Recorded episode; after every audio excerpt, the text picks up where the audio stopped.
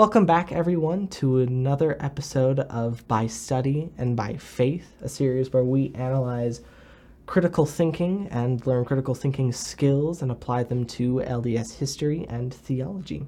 I'm Zach Wright, and we've got a really great episode today. We're going to be talking a little bit about logic and kind of how it can be used to evaluate arguments. So, if you ever heard two people arguing with each other, you've probably heard at some point one of them say to the other, You're not being logical, or something to that effect. When, when I heard the term logic, I, I usually thought of things like math and science, or even more abstract ideas like things that things that were true or observable. And to an extent, those those aren't bad ways of describing it. But at its core, logic is something that is used to evaluate arguments. It's a it's a methodology. When I use the term argument, for instance, I'm not using the term like I just did in that example of of people yelling at each other. I'm using them kind of more as a, as I would use the term a claim. You're making a claim and you're using certain facts to support that claim. And we do this all the time. We do this at work and Uh, just our daily life, at, at school for me, and also church. As critical thinkers, we really need to understand what logic is so that we can learn how to communicate more effectively, analyze our own arguments and the arguments of others, and become the kind of thinkers that will also be able to help build faith in God for other people. And so we have a lot to talk about. Before we launch into that, though, I do have a couple logistic things I want to be able to go over before we get started. I'll put a timestamp up here so you can skip to where uh, we wrap up with those kind of logistical stuff. One of the things I'm excited for is the upcoming Fair Conference happening on August 2nd, and it goes up through August 4th and I'm really excited. There are a lot. There are going to be a lot of really great speakers, a lot of friends that I know personally that are going to be talking, and I think it'll be really great.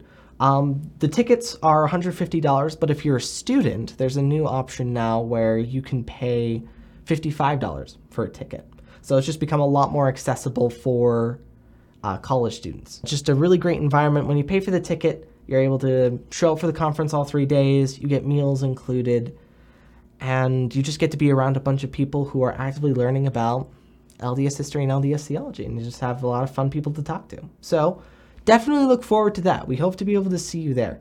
Another thing is there's a scholarship that's available for students where you have five winners. After submitting an essay, will get access to two fair tickets each, and you'll just be able to enjoy all the benefits of being able to attend the conference. And even if you don't win, it's my understanding that you'll be able to get uh, an additional discount for when you actually get the tickets. So definitely, even if you don't win, if you want to be able to show up to the conference and you're a student, definitely worth applying for the scholarship. Definitely give it a shot. Like I said, we'd love to see you there. Additionally, I'd also like to be able to once again refer everybody to a really good friend of mine's podcast and video series here on Fair, Jennifer Roach's Come Follow Me with Fair. It is, and I it is fantastic. It is wonderful. She is super, super smart. And she just kind of tackles the New Testament, just kind of following along with the Come Follow Me curriculum. And she just kind of answers questions that usually pop up whenever we talk about the New Testament with some of the rest of general Christianity.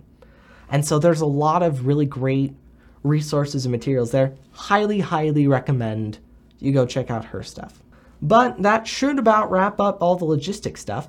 So let's go ahead and get started by talking a little bit more about logic. Specifically, we're going to be going over some of the basic terms, just the tiniest bit of history behind what logic is. Then we're going to be focusing on building kind of arguments, or the most basic kind of arguments founded on logic. And then we're going to talk a little bit about the difference between deductive reasoning and inductive reasoning, which are both kind of important, and it's important to be able to distinguish between the two.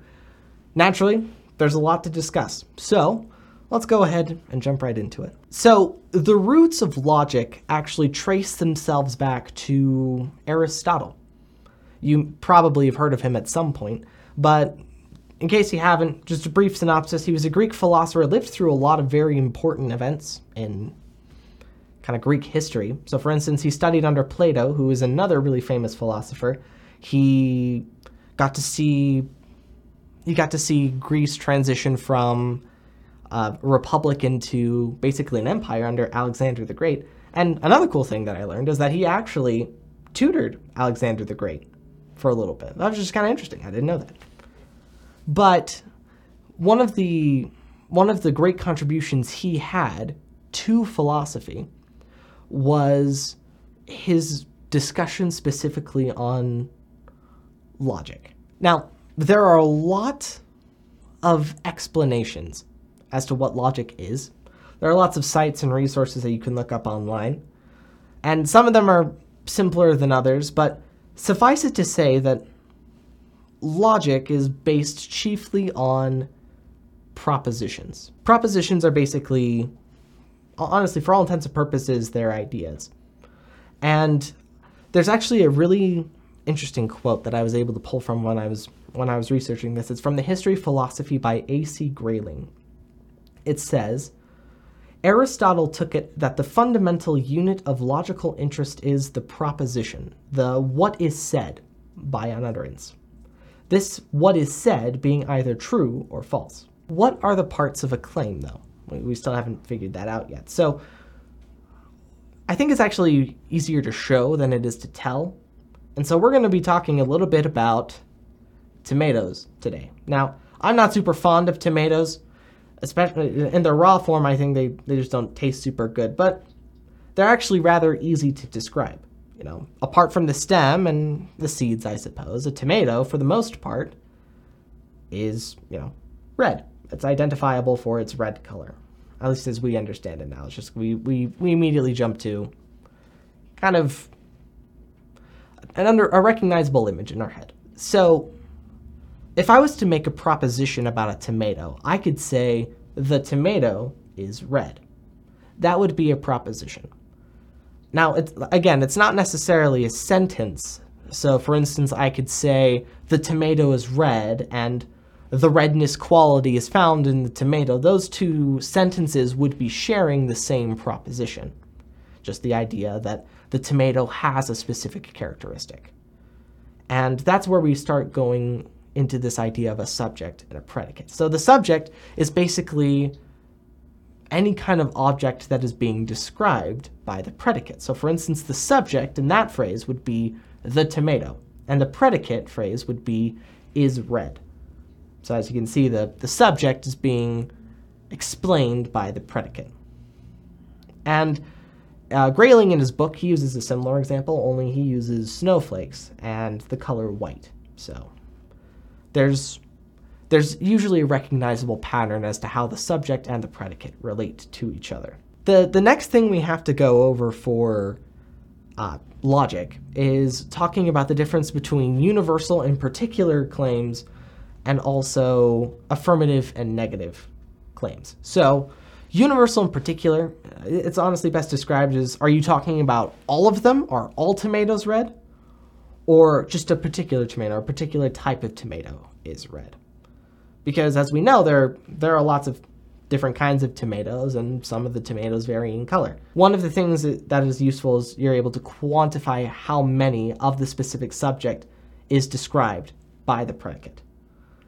Uh, affirmative and negative is, is kind of similar. So again, it's this idea of does it have this specific trait? Is the subject described by the predicate, or is the subject not described by the predicate? Is the tomato red, or is the tomato not red? So if I was to say all tomatoes are red, that would be a universal affirmative proposition. Where if I where if I was to say the tomato or this tomato is not red, that would be a particular negative proposition. So I, I encourage you to, to, try playing around with that, but just kind of stuff that you see. It's it's not something that a lot of people are used to thinking about. We, we a lot of the stuff that we, we just do automatically. Uh, we just don't think anything of it. But I think it's useful to be able to kind of analyze exactly what we're doing when we're making claims and recognize things in life. So we basically described already kind of how to quantify and how to qualify each of these subjects and predicates, or each of these propositions, through universal in particular, and also affirmative and negative propositions. There are a few other categories that Aristotle talked about that I think are useful as we continue to talk about logic. So the list that Grayling kind of lists out, as well as other sources, they talk about species, which basically, for all intents and purposes, is like the definition of of a specific essence or something. So, what makes a tomato a tomato? Like, what is what is the species of tomato? What's the definition of tomato? What are its qualities, its attributes, kind of a thing. The genus is the part of something that's not unique to the kind of species, but is also shared by other essences or other things. So, for instance, a tomato is a fruit. I mean, I guess it's I guess it's also a vegetable. Basically, a tomato is a fruit, but it's not the only fruit, right? It's it's sharing that attribute with other fruits.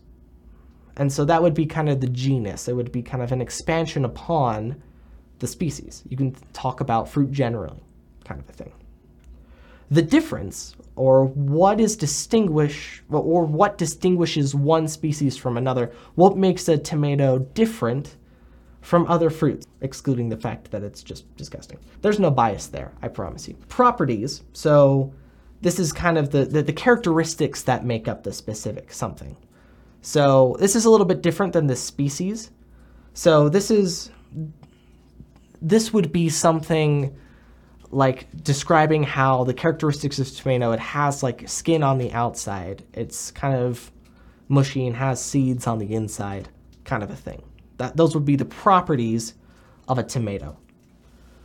And the accidents, which is basically a, a property of something that a subject has right now, but doesn't necessarily always have to have. So, for instance, the tomato we've been talking about so far is red, but it doesn't always have to be a red tomato. Sometimes tomatoes come in different shapes, colors, and sizes. So, those would all be specific accidents of the tomato.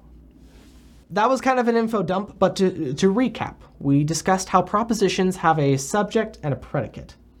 We also discussed how different propositions can be either universal or particular, depending on how many of the specific subject you're talking about is described by the predicate.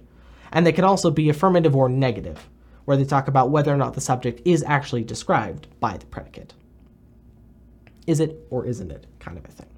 We also talked about five categories that are useful in kind of discussing what propositions are they they kind of differentiate between different aspects of the subject so that you can use you can talk about different aspects of a subject using different predicates kind of a thing next we're going to be talking a little bit about arguments so or specifically syllogisms which is kind of the most basic kind of argument that was devised by Aristotle when he wanted to talk about something or prove something. Propositions, when they're used as a part of an argument, are called premises. I've also heard people use the term axiom, but th- those are basically the same thing. We're going to be using the term premise though. So premises, they're all they are are just propositions that are used in an argument to support some kind of conclusion and a syllogism is a form of stacking premises on top of each other to form a conclusion.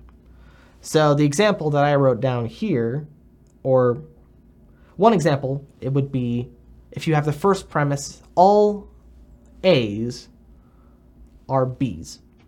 And you have premise two, which is all C's are A's. And with both of those premises, you can arrive at the conclusion that all C's are B's.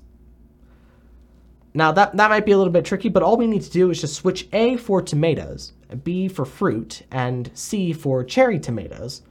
And we suddenly reconstruct it into something that's a little bit more recognizable. So for instance, the first premise turns into all tomatoes are fruit. And the second premise turns into all cherry tomatoes are tomatoes. So therefore, we can arrive at the conclusion that all cherry tomatoes are fruit. So that's a super that's a super basic example that would be also kind of useful, but I hope that you are able to kind of see how that can be expanded upon to to create more complex arguments. In a way, I I also try to form this this very episode or this very article on on a syllogistic argument. So, my first premise in this case would be people run into problems. Like we as human beings have problems to solve, things we want to accomplish and obstacles that get in our way. And I I submit the premise that logic can be a tool that can be used to help answer some of these questions or resolve some of these problems. And so my conclusion is by using logic, we can solve some of the problems we run into. And that can that, that may sound a little bit repetitive, but that's more or less kind of what I'm trying to do when I'm writing this article. I'm making a very complex argument by just me trying to demonstrate what logic is and see if I can help convince you that logic can be useful in solving some of these problems. We can actually use an example of this in church history. The 1830 edition of the Book of Mormon lists Joseph Smith as being the author and proprietor of the Book of Mormon.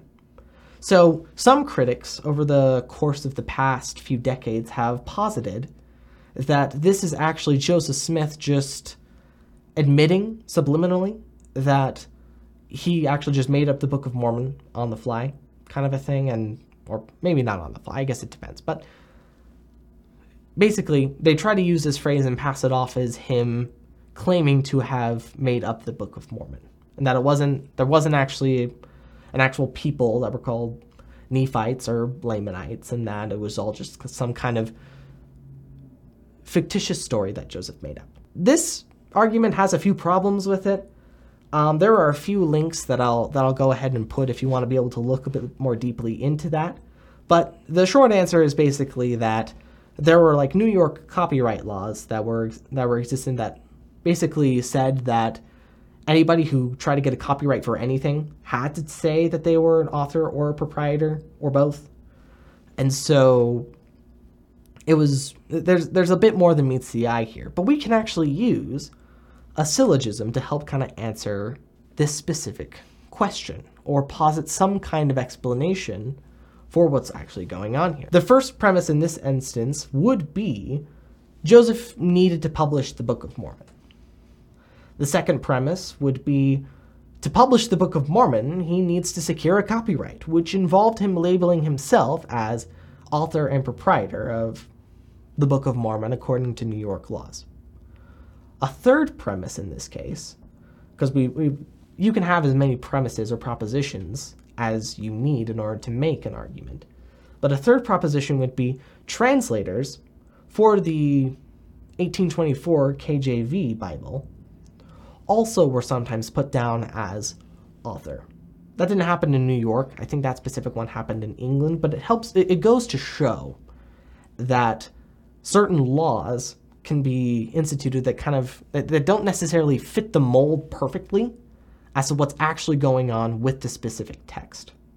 So in this case, the conclusion that we can draw from these premises would be Joseph secured a copyright to publish the Book of Mormon in which he labeled himself as the author and proprietor and clarified both in the text itself and and also throughout his life that he only translated the book, that he didn't necessarily make it up. So that's an example of a kind of syllogistic argument where a collection of premises help demonstrate a specific kind of conclusion. Now, we're going to shift into deductive and inductive reasoning because I think critical thinkers will be quick to point out that deductive arguments can sometimes be a little bit tricky because they rely on the idea that premises exist and that the facts found within those premises don't change. So, for instance, this tomato, uh, you know, at least for right now, wouldn't necessarily change. But we know that's not true. Things change all the time. That tomato isn't always going to look like that.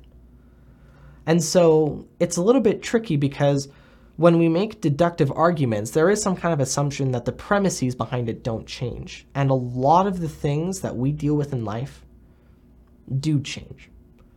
And this is particularly true with a lot of people based subjects. So, for instance, um, politics. Things are constantly changing because people always are kind of learning and they're changing their opinions.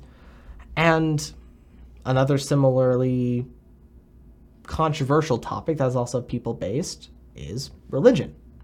People learn things, they gain additional knowledge, things kind of shift around, and we can't always necessarily rely on the idea that people will act as they have acted previously. And so there is a bit of there is a bit of stringency and strictness that is required for deductive arguments to be made. But that actually transitions rather well into what we're going to talk about next, kind of the difference between deductive and inductive arguments. So, what we've talked about so far is deductive reasoning, or this idea that premises logically entail uh, its conclusion, or a specific conclusion. But the other kind of reasoning is referred to as inductive reasoning. And it's more understood as observations, allowing us to group things together to arrive at a specific conclusion. So, an example of this would be uh, most members of the church are nice. And Zach is a member of the church. Therefore, Zach is nice. Kind of a thing. So, as you can see, there's a bit of a difference here in this specific argument. With deductive reasoning, as long as we think that premise one and premise two are true, then we must agree that the conclusion must be true. But with inductive reasoning, that's not always necessarily the case. Just because I'm a member of the church doesn't necessarily entail that I'm a nice guy. You would have to get to know me, and then you would have to really kind of see for yourself the kind of person that I am in order to arrive at that conclusion. In this case, the, the conclusion is only likely true or possibly true.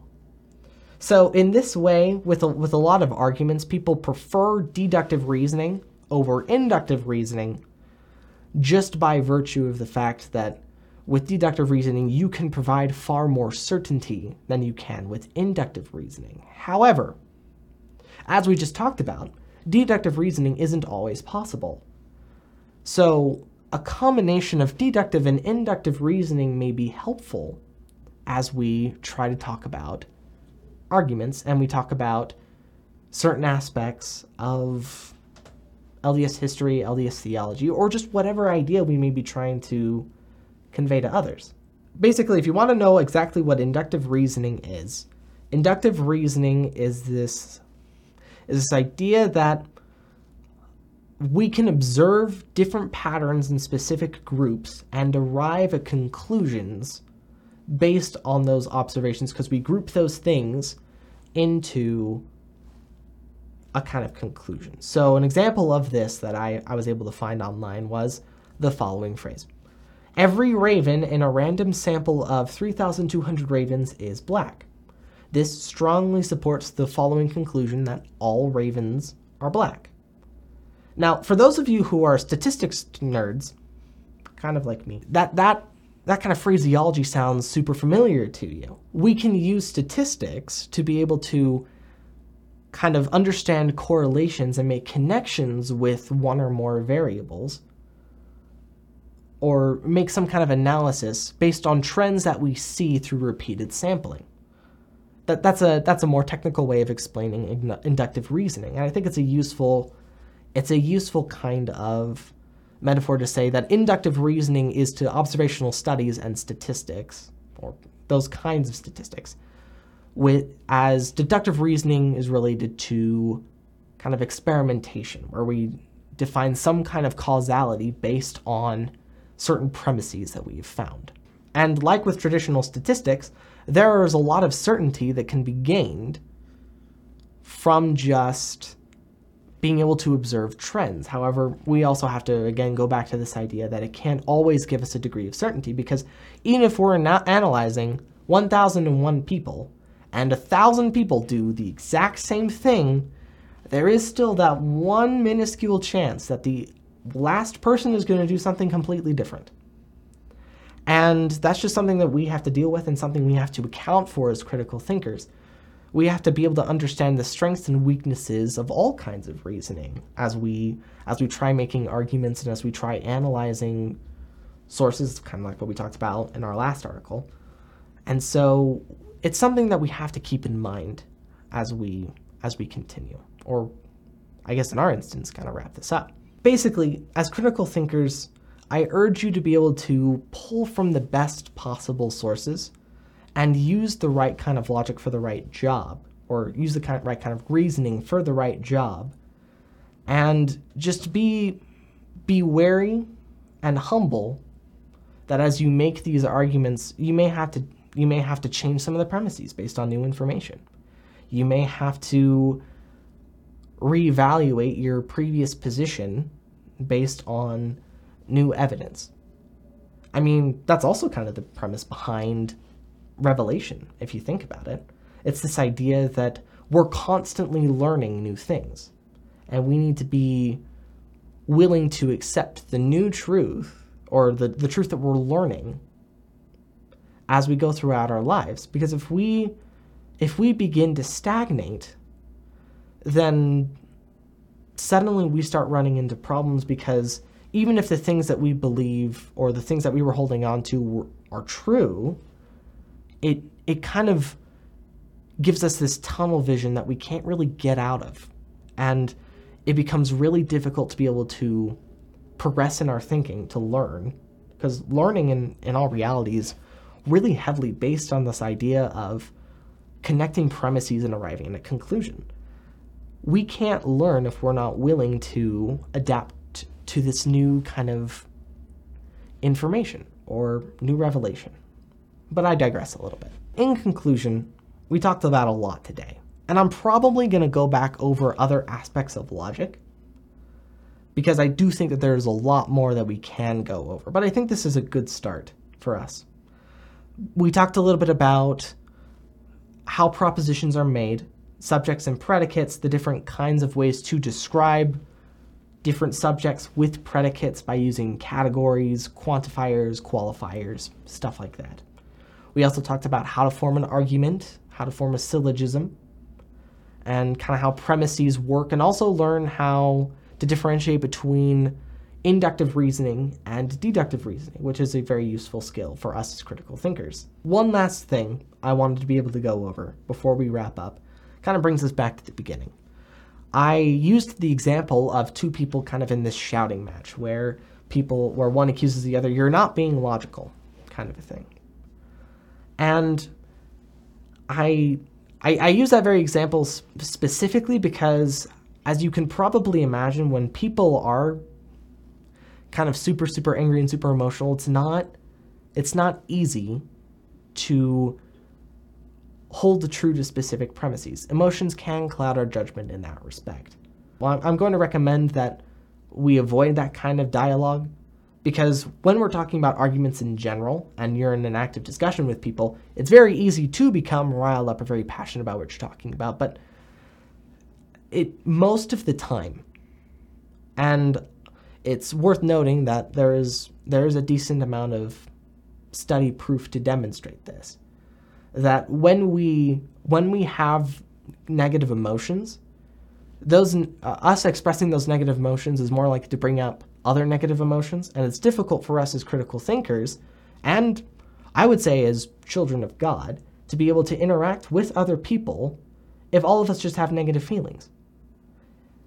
Um, we've been counseled repeatedly that we are to be peacemakers just as much as we are to be advocates for the truth. And that's a delicate it's a delicate line to walk.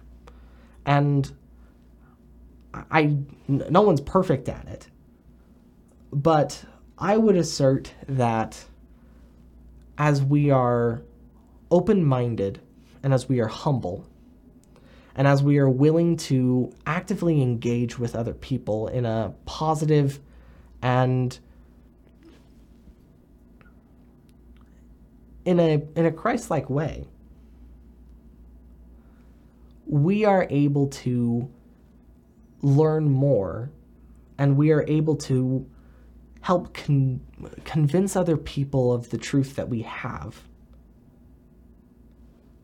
than if we were to do anything else. But that's kind of mostly what I wanted to talk about today. So, next time we're going to be talking about logical fallacies. And I'm super excited about that. There's a lot of really great stuff I want to be able to go over that. So be sure to stay tuned for the next episode that comes out in a couple of weeks. And again, also please get FAIR tickets for the upcoming FAIR conference. We want to see you there. We're excited to see you. But in the meantime, just be sure to have a fantastic rest of your day.